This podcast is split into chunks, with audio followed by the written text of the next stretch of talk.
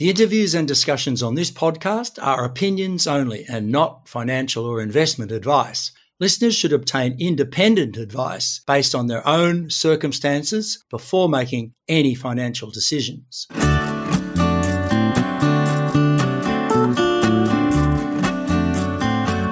Hello there, I'm your host, Peter Strachan. Welcome to Stockhead's podcast session. Detection of coronary heart disease has proven to be a problematic process for the medical technology. Most people who suffer an incident have previously shown little sign of any problem. Non clinicians and co founders of Artrya, John Konstantopoulos and John Barrington, have taken a big data approach to detection of this condition with, with promising results. To tell us about the technology, we're delighted to welcome co founder and managing director of Artrya, John Barrington AM. John, I know that you've been involved in data mining through your career. So I'd first like to hear about the path that you've taken and the journey that led you to this Salix technology and thus Artrya. Yes, well, it was off the back of that big data background you mentioned, Peter, that co founder and my business partner, John Konstantopoulos, and I spent 18 months researching the medical arena and the use of artificial intelligence technologies, particularly in imaging, and through that, and assessing CT scanning of the heart in particular, we came to the understanding that um, the current approaches have failed over a long period of time to reduce the risk of death through heart attack. And it's in fact 9 million people per annum die from heart attack, and coronary artery disease affects 126 million people worldwide. The cost to the United States economy alone is $219 billion. So there was a big unprob- unsolved problem there with a lot of big data, perfect for the application of artificial intelligence, or more specifically, deep learning and machine learning algorithms. Yeah, so you bought your sort of focus on data mining in many areas to this uh, task. And perhaps we could explore the background and history of coronary heart disease detection just for the layman and the need for better prediction of individual uh, threats. The condition is uh, generally uh, assessed through there's multiple modal, modalities echocardiograms mri the gold standard is CT scans. Um, it's a CCTA scan, a coronary angiogram, which is ideal for assessing the anatomy of the heart. And we will go on and assess blood flow within the coronary arteries as well. And I'll come back to that in a moment. Yeah. CT scanning has been around for um, uh, some five or six decades. The principal focus of the detection and reporting of coronary artery disease is around calcification, the hard plaque in the coronary arteries, and on stenosis, the consequent narrowing of those arteries. However, a major predictor of heart attack and death is the presence of a soft plaque known as vulnerable plaque. It's so named because it is vulnerable to rupture within the coronary arteries and cause heart attack. The challenge with vulnerable plaque is that it is inordinately difficult to identify with the human eye, with the naked eye, whereas the machine is assessing pixels. And so the Artrya Salix deep learning algorithms can detect not only the calcification and report calcium score, and the stenosis, but importantly also the vulnerable plaque and do so within 15 minutes. Yeah, so that's a, it's really a, a plumbing uh, problem that you're looking for, and this vulnerable plaque hasn't really been able to be detected at, by the naked eye, and and so you're you're using this artificial intelligence to you know, basically a second derivative of the problem of having that vulnerable plaque there, looking at the plumbing through a heart. Yes, and it is rare that vulnerable plaque is reported. It does require special training for the clinicians, uh, and some do, but it takes uh, a great deal of time. And of course, the radiologists, with an aging population um, and increasing health conditions, are under extraordinary time pressure. And so, therefore, as I say, vulnerable plaque is not, not generally reported. So, how's the Artrya uh, technology been developed and how's it being tested now? We have developed it all in house. Um, all the intellectual property is owned by Artrya. We've developed it in Perth, Western Australia, in conjunction with our Chief Medical Officer, Professor Girish Dwivedi, who is a globally recognised researcher in vulnerable plaque and a practicing cardiologist.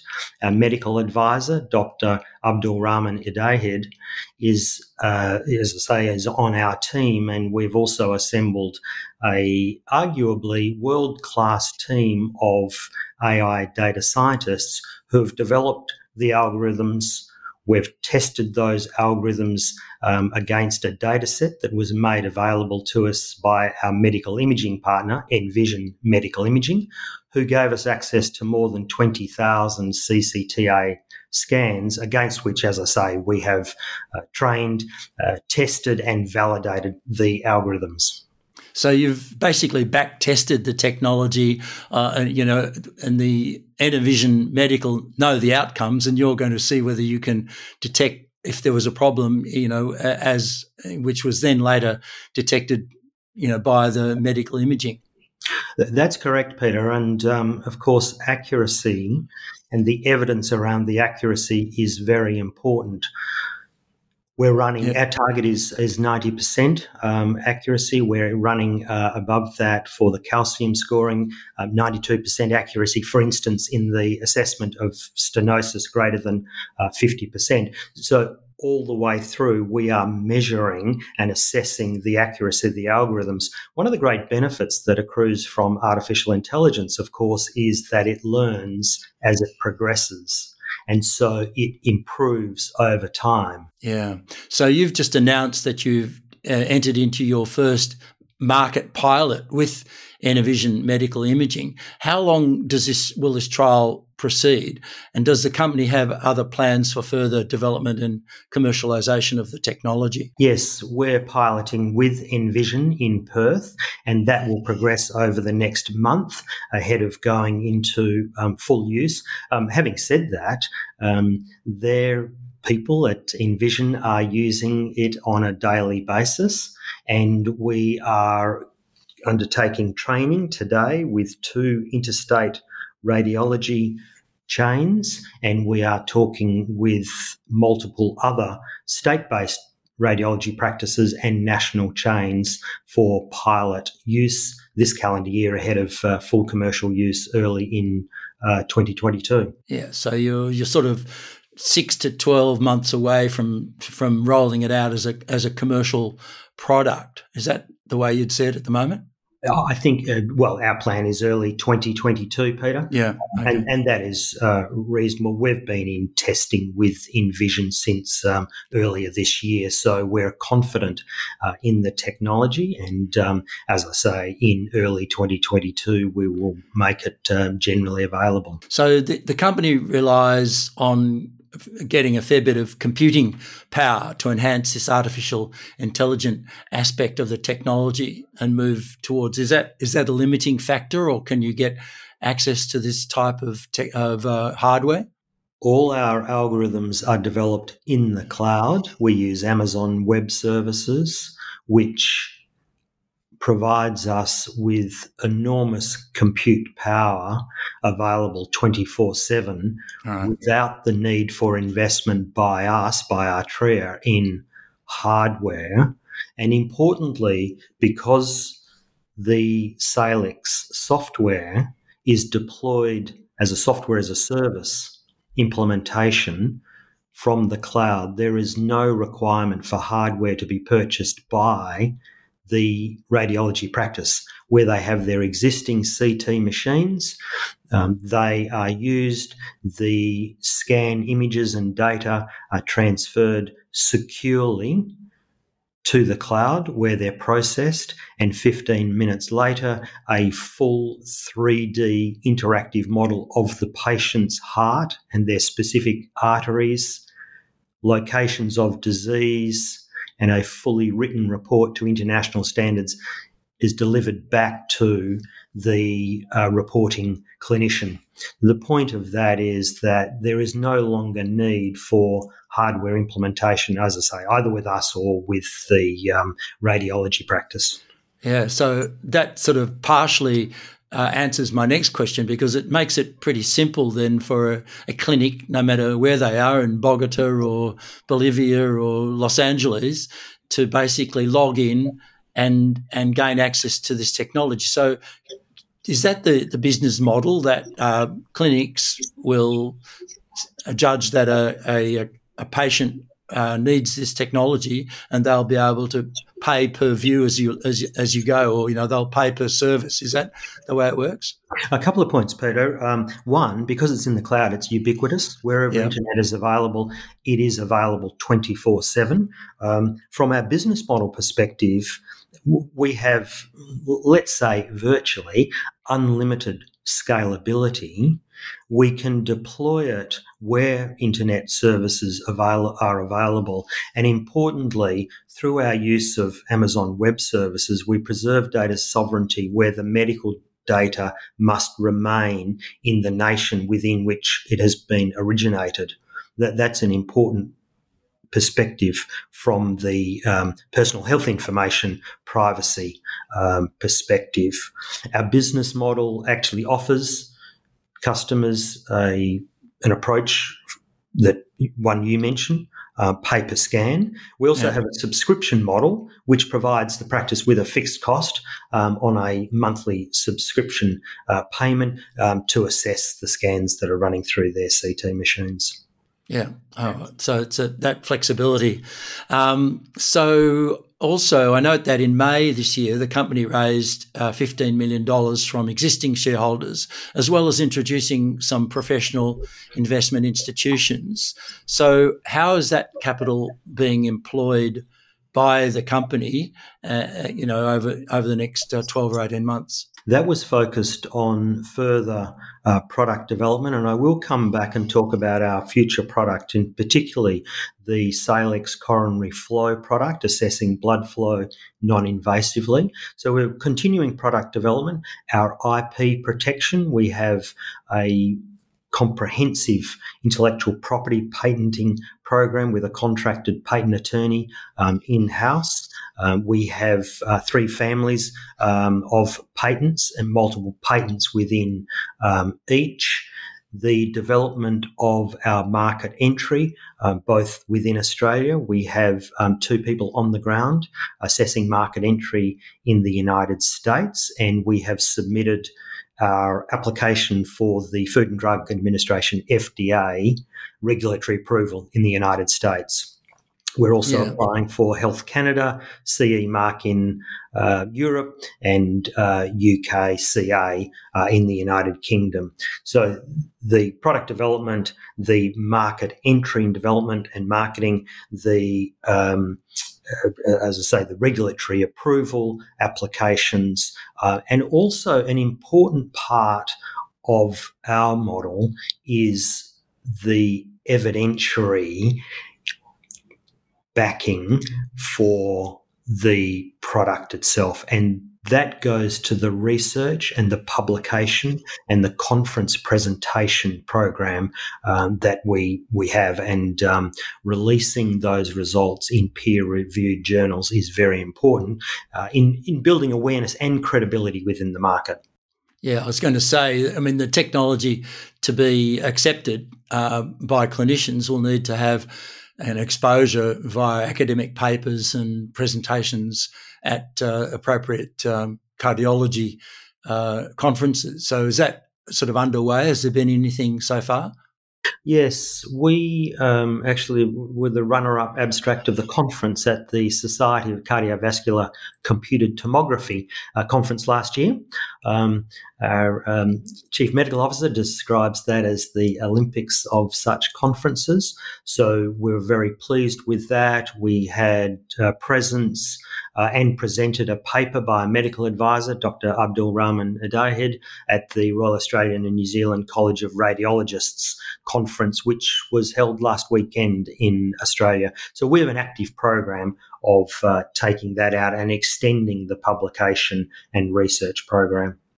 Yeah. So, does the uh, the company itself owe royalties to any one particular person, or is it all held within the company itself? It's a good question, Peter. We've been very focused right from the beginning that all the IP is owned by Artrya, well, owned by the shareholders, uh, and we've maintained that consistently through the course of development, and we will continue to do so in the future.